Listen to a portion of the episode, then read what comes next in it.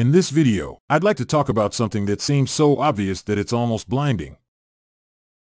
When you use the strategy tester to test something, you might miss things that are important when you trade in real time. This is an example of that.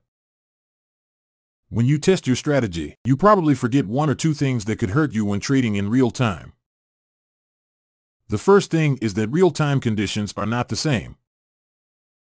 When you're using the strategy tester, you might not have a lot of different conditions, but that's part of the game when you're trading in real time. If you lose power or have trouble connecting to the internet, your expert advisor might not work for a few hours or even days. That happened to us a lot. And if there's one thing that's likely to happen, it's that one of these power outages will happen at the worst time and in the worst way. It could happen while you are on vacation. For example, what happened a few years ago is as follows. The expert advisor knew what the last price to buy was and what the last price to sell was, but then it was disconnected. During the outage, the market changed, but the expert advisor didn't notice.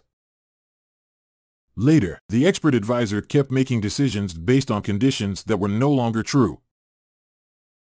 You can't simulate a 7-hour internet outage in a strategy test, so that's not tested in backtests.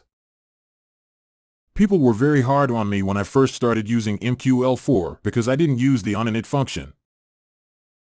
Yes, it takes more processing power to figure out everything every time a new tick comes in. But it is worth the CPU time when you want to avoid values and assumptions that don't match up. Think of something from the real world. You might have ended up wearing the wrong clothes because the weather changed while you weren't paying attention. For example, you might come home from a summer vacation and find that a t-shirt is not enough because the airport in your home country is covered in snow.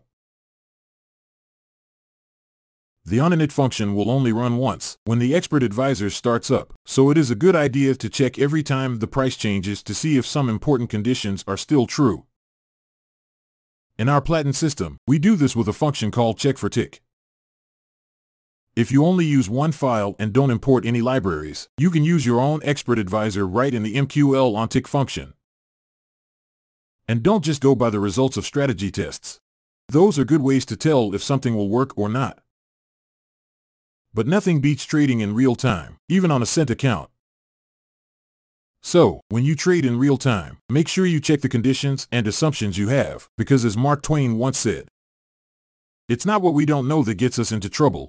It's the things we know for sure that aren't true.